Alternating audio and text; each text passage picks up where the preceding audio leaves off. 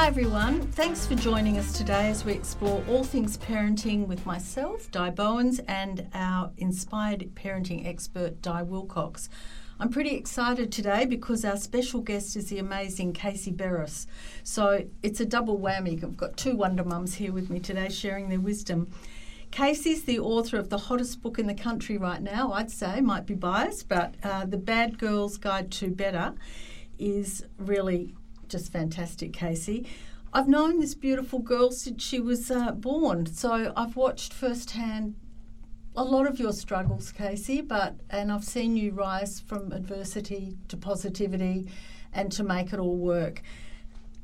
You've turned into an incredible human being. You're a successful writer, TV presenter, health journalist, wife, and most importantly, your greatest role is as a mum to two little girls, Miller and Frankie. You're juggling all the balls and more. So Hi, Casey. Hi, and dropping them frequently. I should, I should add to that. Firstly, uh, a huge congratulations on your book.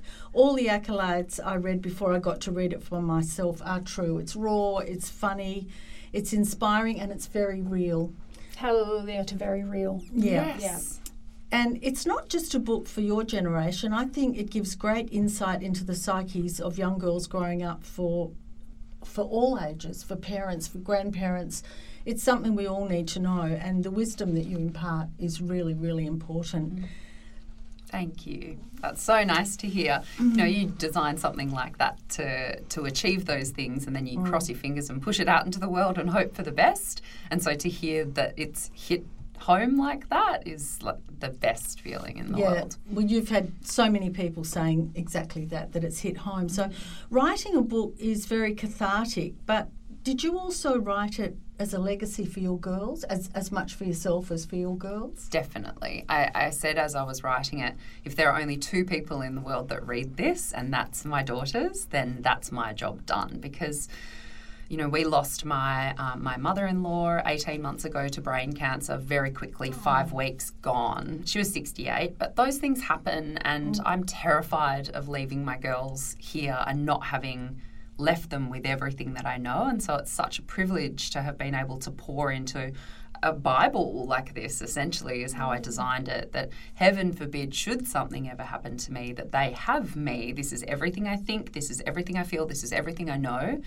Uh, bearing in mind that I'm obviously a work in progress, and so there will be more to come. But for now, at 37, for them to have something that's like, that's what mum went through, and that's how she felt, and those are the things that she struggled with, I think there's just so much camaraderie in, in brutal candor and so that's Mm. that's why I designed it like that so I keep saying to people I, it's like the book that they most need to read and I really also don't want them to read it Yeah, But I yeah, know but you know what? to. We learn. Our children learn from our experiences, even when they're they're acting like they're not listening to us and they're tuned out, and they'll say things like, "Are you talking about the olden days?" Mm-hmm. Um, really, they are listening to those stories. And I was having a conversation with my daughter about an experience I had, and trying to teach her a lesson in that experience, so she doesn't have to go through it herself. Yes. And our kids are going to have to go through their own journey. They're going to make their own mistakes. But how lovely that you've written this connection and legacy for your girls. It says, hey, this is what I went through. I hope you can learn from my mistakes, Mm. Yes. but that you'll make some of your own. Yeah, I think A- that's and know that you're not alone in those. Yeah. And that's, you know, it, my greatest hope is that younger women in particular read this and don't make some of the mistakes that I've made. But the, the, the honest truth is that they probably will. will. And I just want them to know that when they do, they're not alone and that there are so many other people in that boat and that they'll be okay on the other side of that. Mm. Yeah, and you don't wear that as a label for the rest of your life. That's you know, right. you get past it. No, we've all been young, Mm. and that sort of brings me to the next point. It's it's true that being a mum is so far removed from the single bombshell life, like swinging from the chandeliers with the champagne, dancing on the tables, you're in a showgirl. It's always going to be there, and it's such a huge change for everybody, whether they've been the ultimate party girl or just just a single carefree girl. Going into motherhood, it's all of a sudden you've got to grow up and have that responsibility. Mm, I always say it's like staying up all night, but not for fun.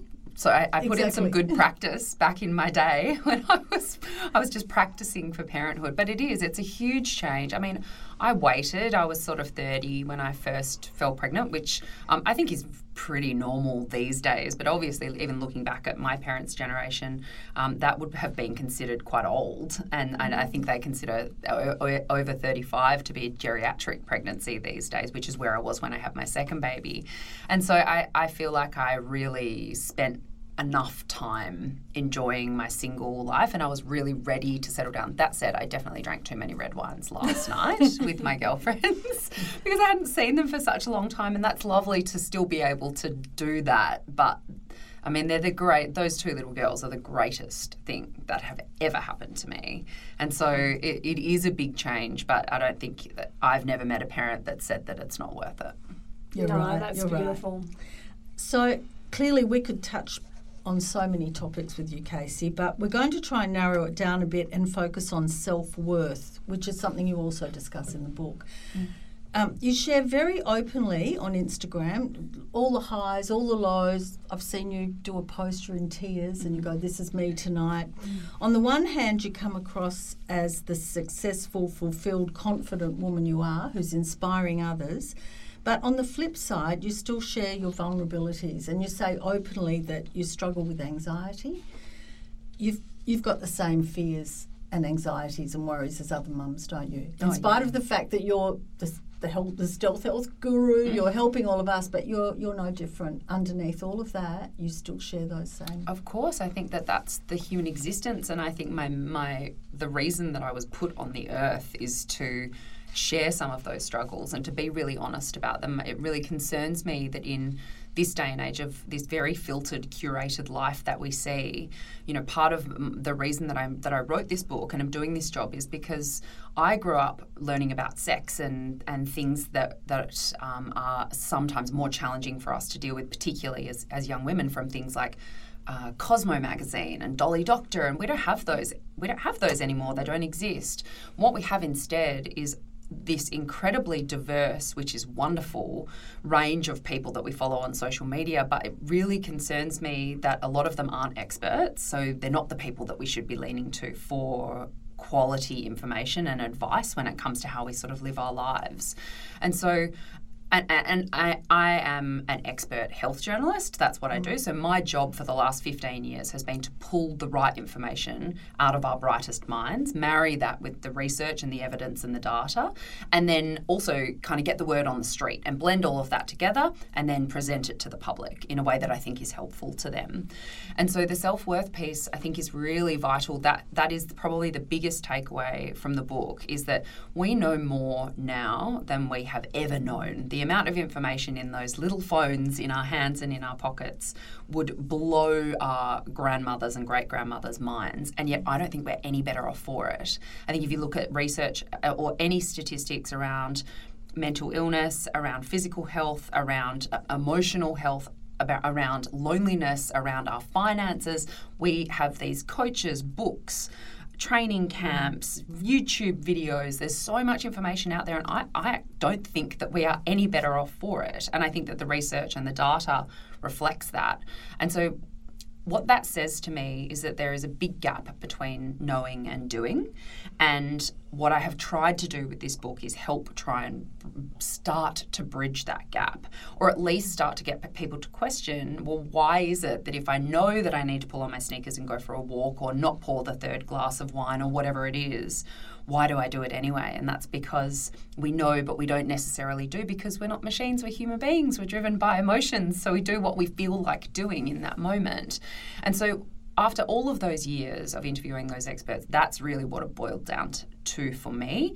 We know, but we don't do because I don't think our self worth is robust enough. We don't feel mm. like, oh, pulling on my sneakers, I'll do that because I'm worth it. We sit on the couch and watch Netflix instead because that's what we feel like doing.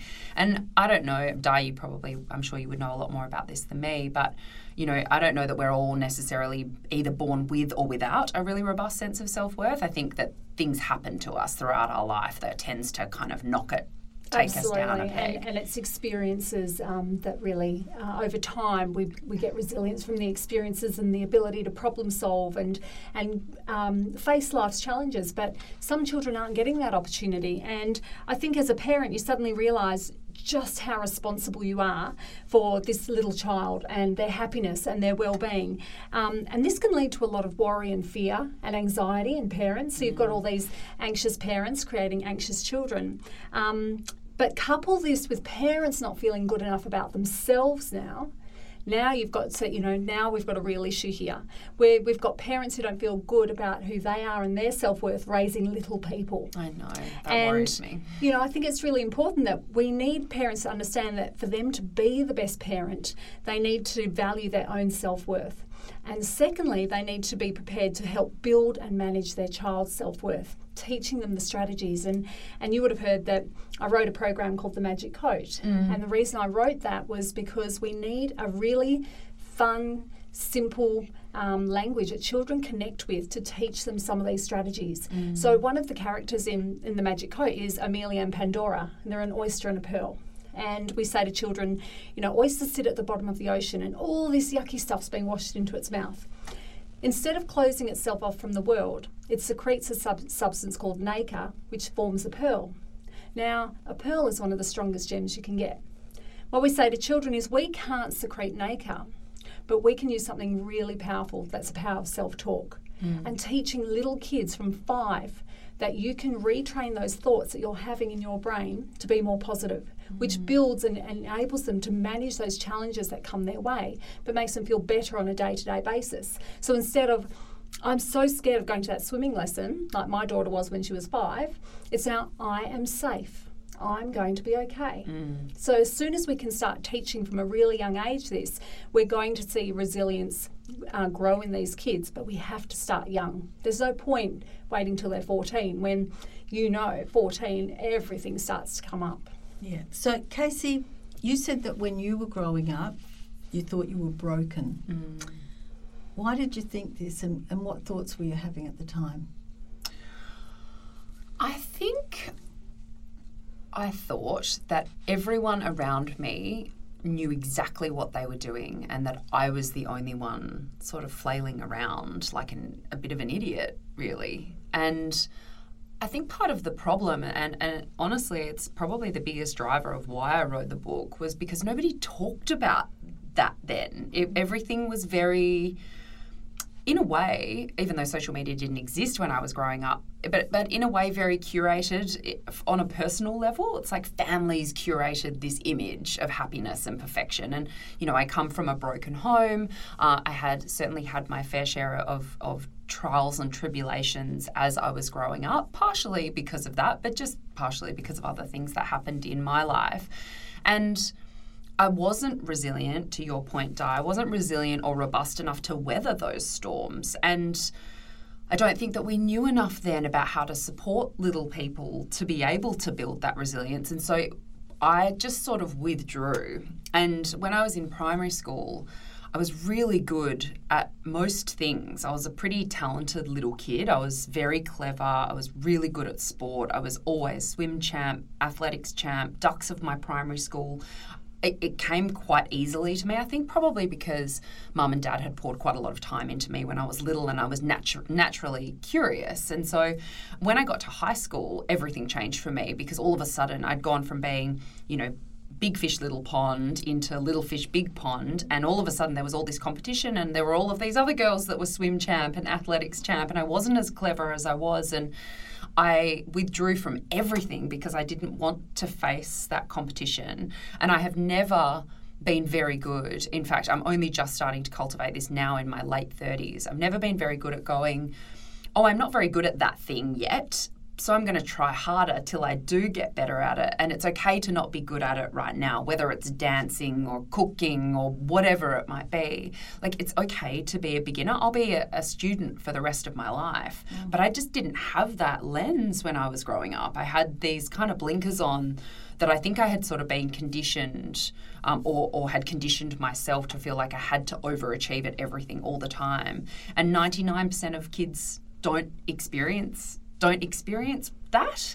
And so mm. I had to really I've had to really cultivate in myself this better sense of self-worth as an adult because I just didn't did, just didn't grow up like that and I don't think it was anybody's fault. It was probably something that was bubbling away under the surface for me for a lot longer than anybody realized, Yeah. certainly than I realized. So, well, you're right because there wasn't the awareness. Like now, everybody's talking about mental health. We're That's all, right. We're all telling kids express your feelings, do this, and and feel open about it, and you're safe in expressing how you feel. So things have changed with every generation, and as you said, we we learn from our own childhood experiences. So, what are you consciously doing differently as a parent? As opposed to your own upbringing, Mm. and how are you going to guide your girls to take a different direction? I mean, you can only protect them so much, yes. but what have you got to say on that? Well, I, I think the first thing would be that I'm really trying to instill in them that sense of like, that's okay if you're not very good at that yet. That's why we practice and that's why we try and really actively talk them through that. Um, you know, my girls will have a completely different experience than I had because um, I'm my husband and I have been married for five years. He's my person. I hope that we'll be able to be together forever. Um, so they'll they'll just in terms of that family unit will have a different experience to what to what mine was. But you know, Di, you mentioned in your intro that you've known me since I was born. You're a really good friend of my mum's, and one of the things that I know uh, was really challenging for me because for anybody listening, um, and for context, my mum owned a modelling agency, was an incredible model, and then owned a modelling agency that she started in the year that I was born. And so I kind of fell into that world. I was always like the token kid that they'd pull into a photo just because I happened to be on set if they needed a kid. And then because I'm tall and um, relatively athletic, I fell into that kind of modelling scene quite early because the, there was no barrier there to do that. And that definitely was something that, because that was mum's world, she will often still in her late 60s make comments about weight and appearance and that was something that i found I, that now looking back really shaped my relationship with my body and and only feeling like i had self-worth when i was a particular size or a particular shape and so I tell her off all the time. She's not allowed to say anything about body or weight around my girls. We do um, something called Beautiful Body, and I say, you know, where's mummy's beautiful tummy? Where's mummy's beautiful legs? Where's Miller's beautiful legs? And we say here and here. And it's not just about, it's obviously about kind of learning our body parts, but it's also about, you know, Loving and appreciating what you yeah, have. and I Everything's beautiful. That's I right. that. And I talk to them about like how amazing that your legs carried you around today. Like take the focus from now, from when they're really little. And I'd never ever and never mention anything about my weight or being feeling overweight or going on a diet or we're just like that's just flat And out that is not allowed. so, so important. I just worked with a seven year old um, who said she didn't like the bumps on her bottom. Um, and we've had, you know, in high school, we were talking about, um, I asked the, the girls if they knew what cellulite was. And there was um, there were girls in tears thinking it was a horrible disease that you got, um, and having to explain to them so they don't see it anymore because it's always photoshopped out. So everything's so the the real world is almost edited out. So what you're doing for your girls is brilliant because it's instilling that sense of self and loving and um, you know that self acceptance from a young age. I Yeah, hope so. Brilliant. Mm. So, Di, it's about breaking the cycle sometimes, isn't it? Can you tell us about the advice you give to women in general, including those in prisons and refuges, because you work across a really wide spectrum of areas. So, it's really all about the choices for everyone, isn't it? It is, and you know, when I'm working with the women in, in refuges and in prisons, they've had some um, pretty hellish life experiences, and they often wonder if they can come back from those and if those experiences are going to define and label them. And what I think is really important for anyone to understand is that life is always full of choices. We're making choices all throughout the day, um, and some of our bigger choices can impact our children. And this awareness is really important because we are constantly role modeling to our kids. It doesn't matter what we say to them, they're watching us all the time. Exactly. You, know, you can, you can say, don't do this, but look what mum's doing. Um, we need to teach our children there, there are good choices and bad choices, and that's the language I use with children. I'll say, "Are you making a good choice now, or is that a bad choice? And what will happen if you go that down that path? What will the consequence be?" Children need to understand that there's a consequence for both, and when they start to understand that, then they can consciously make decisions for themselves. And then they start to have some sort of sense that they have a little bit of control over this adult run world. Um, guiding our children to make these choices, it requires an awareness of the parents' part because you are still ultimately responsible to keep your child healthy and safe. So allowing them to eat whatever they want or that that's not a good parenting decision. And when we allow our children to make choices, we've got to give them strict parameters. So we can't um, say to the child, you can go anywhere you want today. Just tell me. It's got to be we can either go to the park or we can go to the beach because you'll be, you know, you'll be sitting there gobsmacked at some of the things a child will decide um, where they want to go. So talking through the consequences of each decision on a daily basis is giving them good skills for adult life. Can I just say on the on the choices piece? I think that that's I'm fascinated by you know women who end up in prison or um, you know in domestic violence shelters or um, who. And, and it's funny because the, the title of the book is was going to be the bad girl's guide to good. And the publisher said to me look we have this like real problem with this bad good dichotomy. And i was like well it's ironic. I'm not actually being prescriptive about mm. what is bad and what is good. I'm trying to play off this idea of the bad girl in society whether that's that they drink too much or they sleep around or they whatever. Mm. However i put the bad in inverted commas so that people would know that i was trying to be ironic and then crossed the good out and wrote better because actually I'm not trying to be prescriptive about what is good. I'm just trying to offer offer people ways in which to maybe break up with some of their their worst behaviors if they're still kind of uh, if they're still going through them and I think we go through them for our entire lives. But I'm really fascinated by why did my life go from the way that it was, which was me doing all of the wrong things and stuffing everything up and um, you know run-ins with the the law and what have you. Uh, But but why did my why am I now married to the world's most beautiful man with two beautiful children and a successful career and I'm blissfully happy? And yet somebody else who was on that exact same path, their life went that way instead, and now they're the one in jail, or they're the one who, you know, I've got a, a girl, one of my girlfriends from high school drunk her way to liver failure at 33. Mm. Like, why did that happen for her? And yet my life went that way. I'm really fascinated by, and so the choices piece, I think we when it comes to those bigger choices we've all been in a position i'm mm-hmm. sure that both of you can think of something that you can think back on and go like wow i'm so glad that that went that way and not that way because that could have gone really badly. Whether it's that you drove your car after a few too many glasses of wine one day or you mm. jumped off a bridge with your friends into the water and it could have you hear those horrific stories about things like that going really badly. And so i think we can all when you get to a certain age you can look back and go like wow i can see those moments that could have gone either way but Sliding doors. yeah correct dodging bullets, sliding Yeah, doors. Yeah, it, exactly. is. And and when people are young, they they don't make good choices all the time. And even as they're getting and and sometimes one bad choice just goes to another and another, and then pulling themselves back from it is that's really difficult. I think so. And and the self worth piece, and one of the biggest messages in the book to, to kind of close the loop on the self worth question is that we forget that these micro choices, so we understand about the big choices. Do I take that job? Do I move into that home? Do I marry that guy? Whatever it is. Those are big choices, and we tend to uh, kind of agonize over them and think about them a lot. But these micro choices every day, it's like building a muscle. It's you have to get good at making good choices for yourself, whether that's pulling on your sneakers and going for a walk, even though you didn't feel like it that day because you know that it's good for your mental health, mm. or whatever it might be. Those incremental choices each day is our opportunity to like back ourselves and to and to start to build that sense of self worth. Give yourself the opportunity for your best life. And that's what we have to remember is that um, we want people to be the best version of themselves. We're not asking each other, uh, people to clone each other. Um, you, somewhere along the line, made a decision that I'm going to do better for me. yeah. Yeah. And when I'm working with women in the refuges and prisons, it's really interesting. I can tell pretty quickly the women who they will never be back in there again.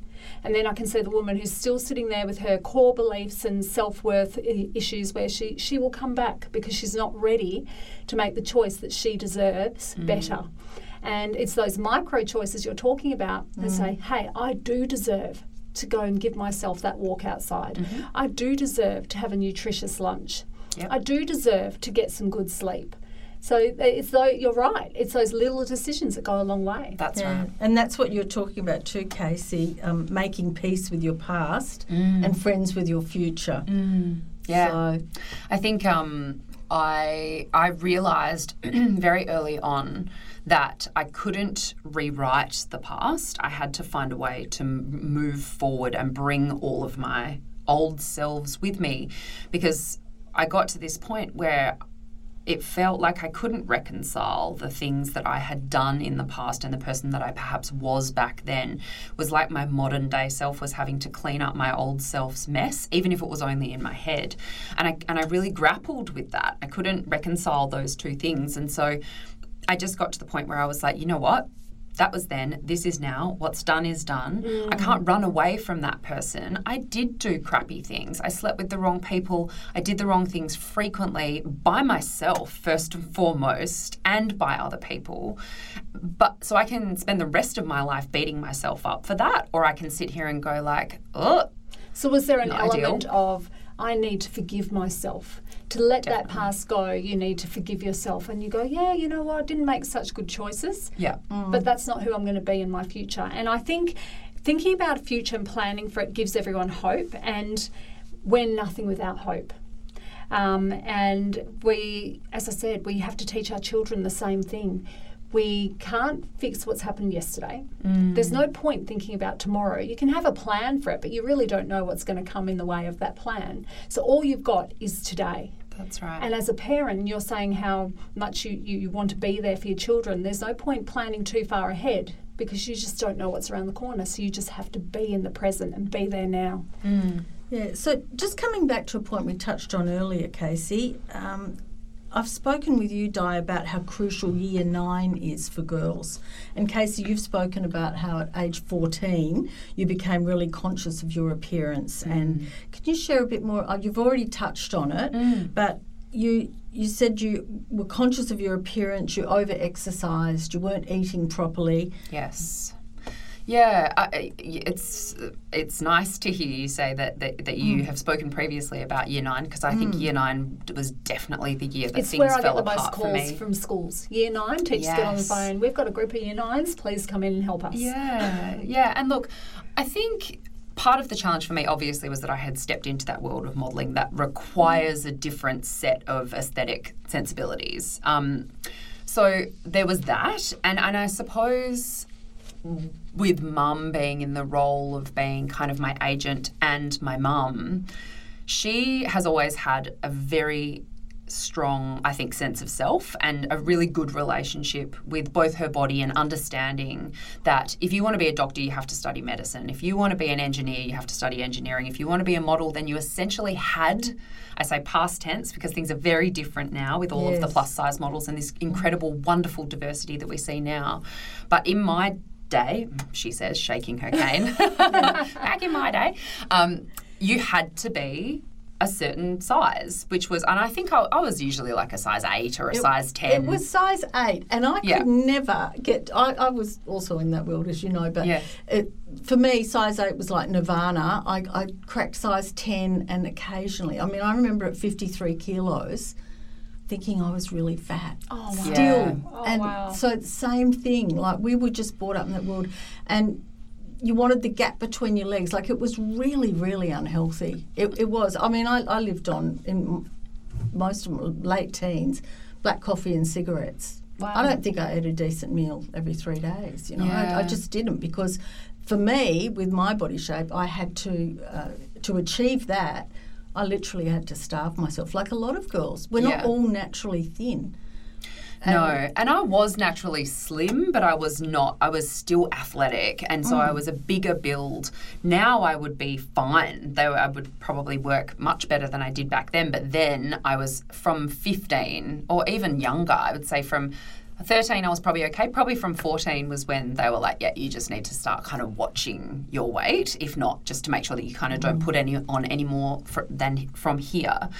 And I really, I really struggled with that. I mean, I think I got down to about 53 kilos was my lowest, which is about 20 kilos lighter than I am now, and I was about the same height. And as you're I am. tall. Let's say you're a lot taller I'm than me. almost so six foot you, you to be 53 kilos, tiny. Yeah, Tiny, tiny, And I also think it's about control. You know, so many eating disorders are not actually about vanity or about about Yeah. the way that you mm. look.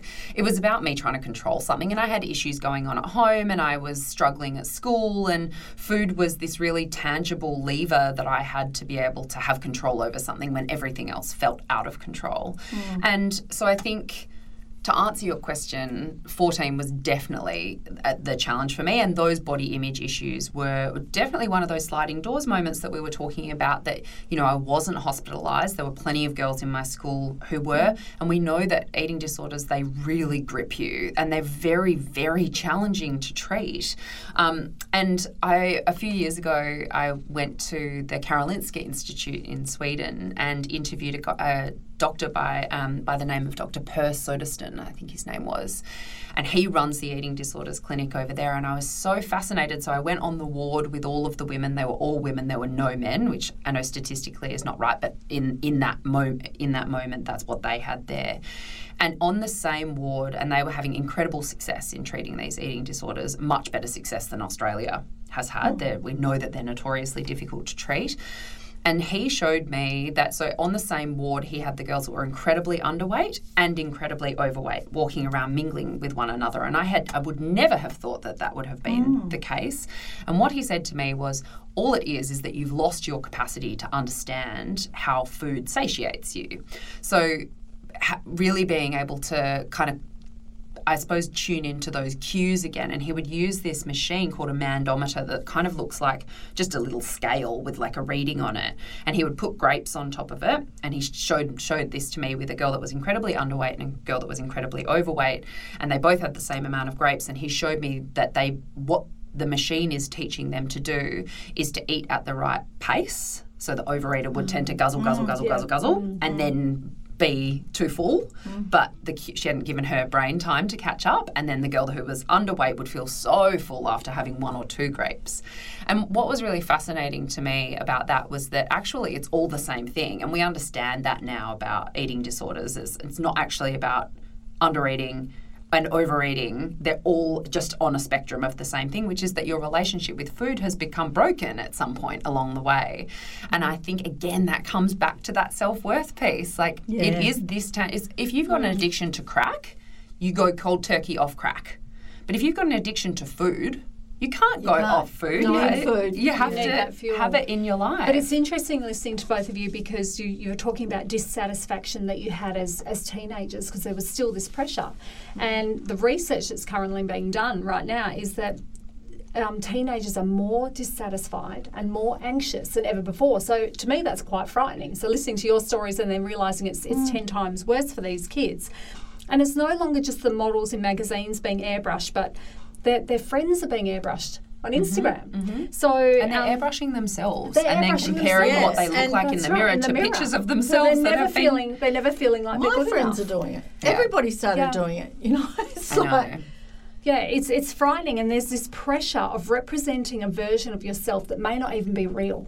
So there's these young girls trying to pretend to be someone they're not, and that gets exhausting. And I often say to the girls when I'm working in high school, how exhausting is it to try and be someone you know you actually aren't? Um, and and when they keep doing that, that anxiety builds and builds, and then we get self harm, and then we get these depressed thoughts of suicide because they no longer think that they they believe they're worthless. So again, as adults role modeling to our children, we need to be having conversations about what messages our social media is sending out. So I often will say to my girls, hey, check this out. This only took 100 shots to get the perfect photo. Yeah. You know, like having, teaching them that we don't wake up and life's perfect. It doesn't work that way. And, and I think I love that on your social media, Casey, is, is the real. The, the real you coming through, and I think it's really important we start teaching girls of such a young age.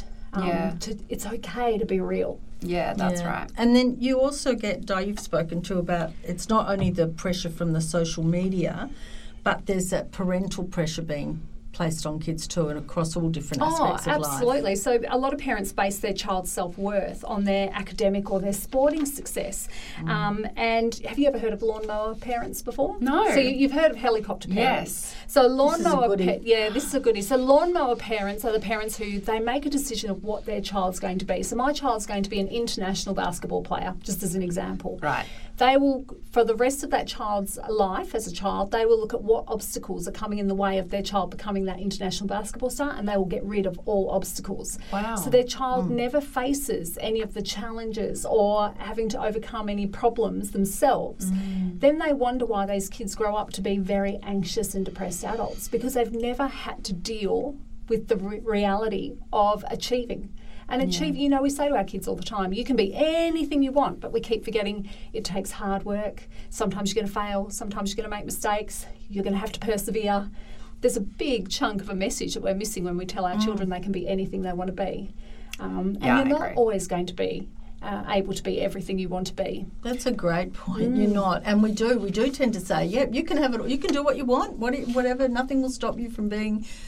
And and it's also about having the visu- visualization, but it can't. It's not always achievable. You're And one of the things that I say in the book about that is like just widen the lens a little bit. Mm. So let's say that you, I had an ex-boyfriend who who was desperate to be a pro surfer, and he probably was a little bit old and probably not quite good enough, with all due respect to him.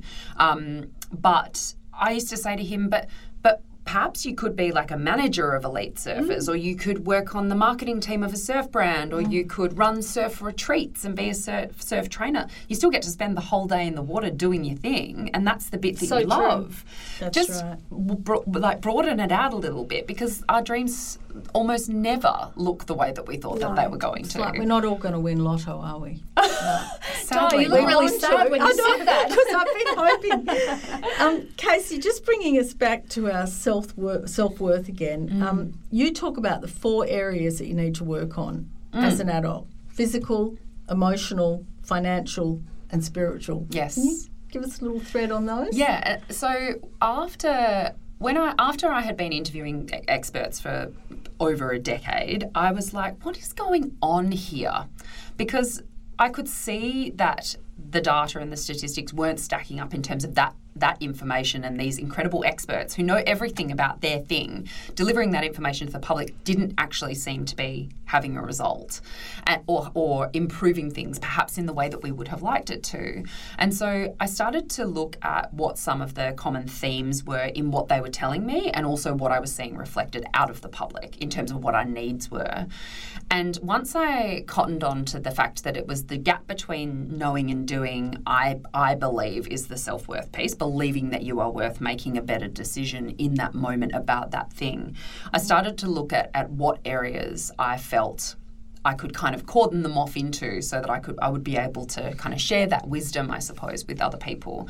And so physical self-worth is not just about do I look hot today in the mirror. Physical mm. self-worth is how do I feel when I look in the mirror? Do I feel good about myself when I'm walking down the street? Do I love my body enough to choose to eat the nutritious thing or to not drink the 10 beers on the weekend or to pull on my sneakers and go for a run? So that really is the physical piece for me because I think we get told over and over and over again you need you know 30 minutes of moderate exercise five days a week. Um, those are the exercise guidelines. You need to make sure you drink water. You need five veg, two fruit. We we know we know, We know. all of that mm. stuff, and so that for me is the real kicker. Do I love myself enough? To do the right thing by my body. Maybe not all the time. I'm like have the cake and eat it twice mm. occasionally because that's, mm. I'm glad you say that because I love my chocolate. that's what, but that's joy, right? That's Yeah, what life yeah. is about. I'm not mm. saying don't do those things, but you have to love yourself enough to be able to choose the majority of the time to do what your body what your body You, needs. as I'm listening to you, it's like you almost have to parent yourself.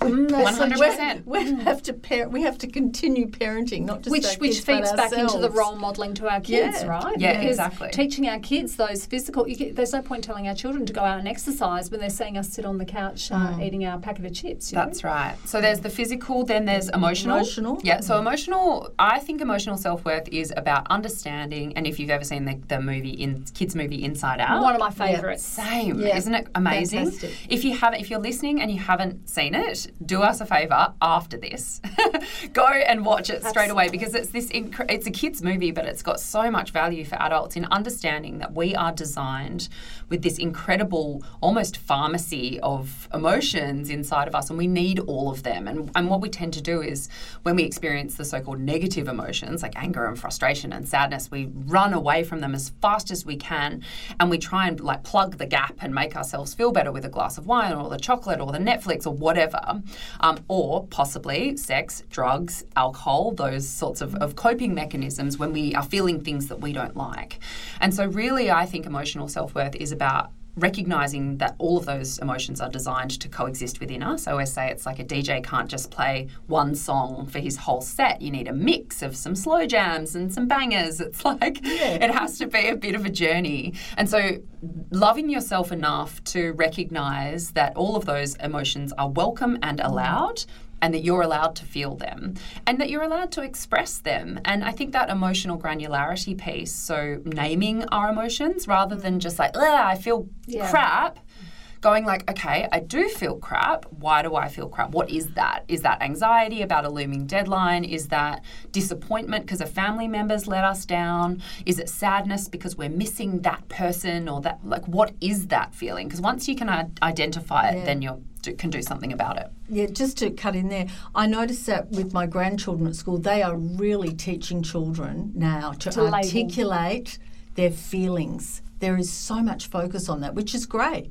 Like they, they really are, they sit them down and they go, and they've got blue, the colour, they've coloured code them, and it's really wonderful. So there is that awareness now through the schools or through whatever that kids are getting that awareness oh, from such important. a young age. Yeah, we the universe... and they can articulate it. Like remember you were yes. saying you couldn't always you didn't know why you were feeling yeah. this and people weren't talking about it. Yep. But now it's it's okay to talk about your feelings and so we, we have to encourage that with the kids at home mm, as well. So we've we? got Obi the octopus in the magic coat and he's got all these holds up all these different feelings because sometimes you can feel mm. more than one feeling at a time. Mm. And children need to identify and be able to label that emotion so that they are then able to express it in a way that doesn't hurt themselves or another person. Yes. So the earlier we can teach that. I mean, if, if only we'd been taught some of this stuff when we were younger, mm. I think we would have a, a generation. It'd be a lot easier for us to have that emotional Yes, um, I think so.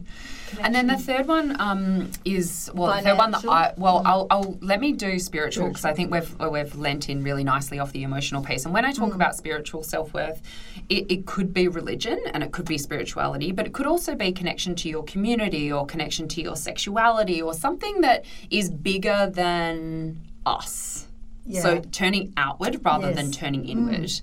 And I think that that's really vital, knowing that, yes, I'm a tiny little speck in the mm. universe, but I still have something to offer, but that the greatest dividends will be paid to us when we project that outward rather than inward. I think mm. we've become so insular that I actually think that we need to kind of turn the focus off of ourselves a little bit. So that's what spiritual self worth is about to me.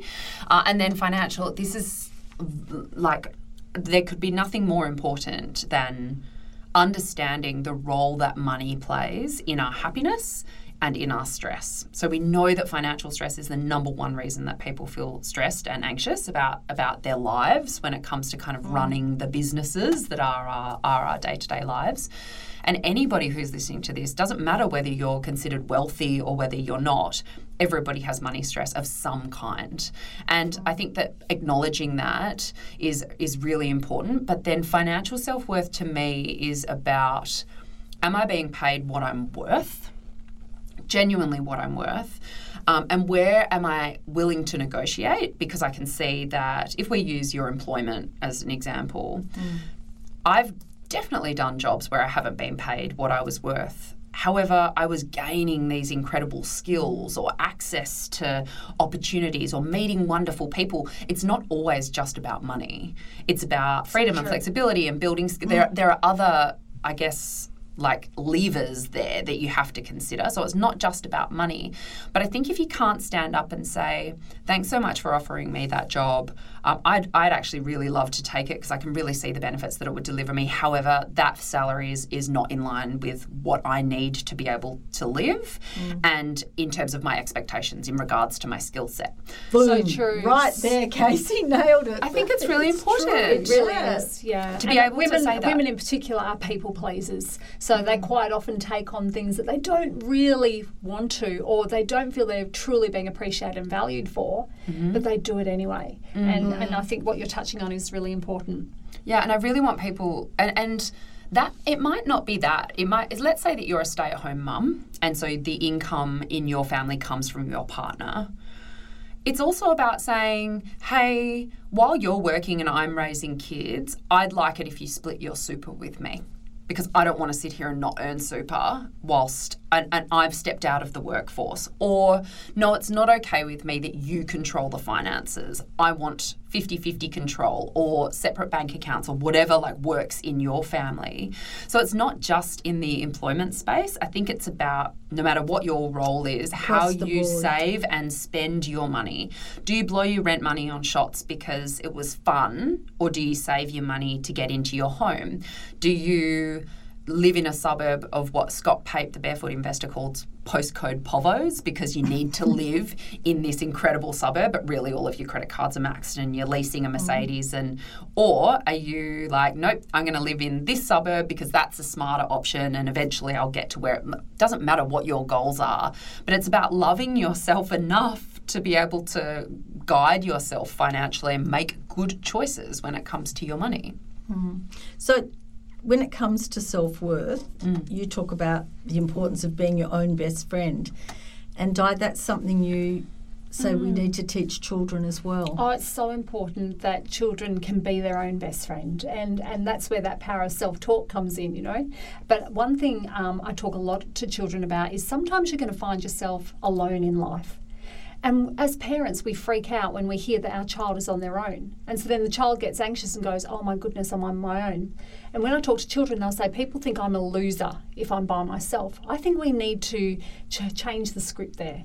Mm. Being on your own sometimes is a really important part of growing and becoming the best version of you because it's a time to reflect um, and, and do the things you love to do, be the person you want to be without the pressures from other people. So for children, I encourage them, we, we actually get them to make an on my own box. So we get them to recycle an old shoebox and put in some pencils and some paper or their favourite book or whatever it might be. And if they don't have anyone to play with at recess or lunch, they've got something to take and sit under a tree and do for them.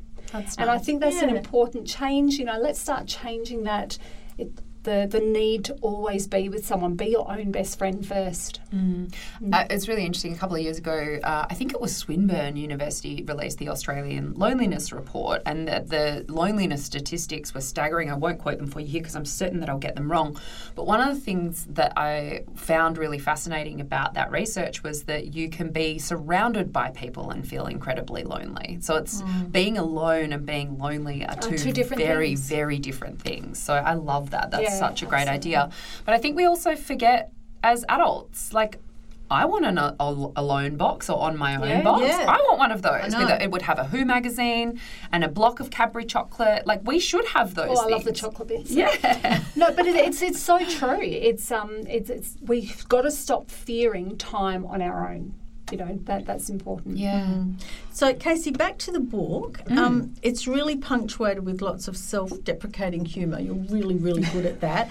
It's really funny and witty and very clever in the way you've balanced the funny stuff with the darker stuff. So it's that's not easy to do. That's a really clever skill you have there.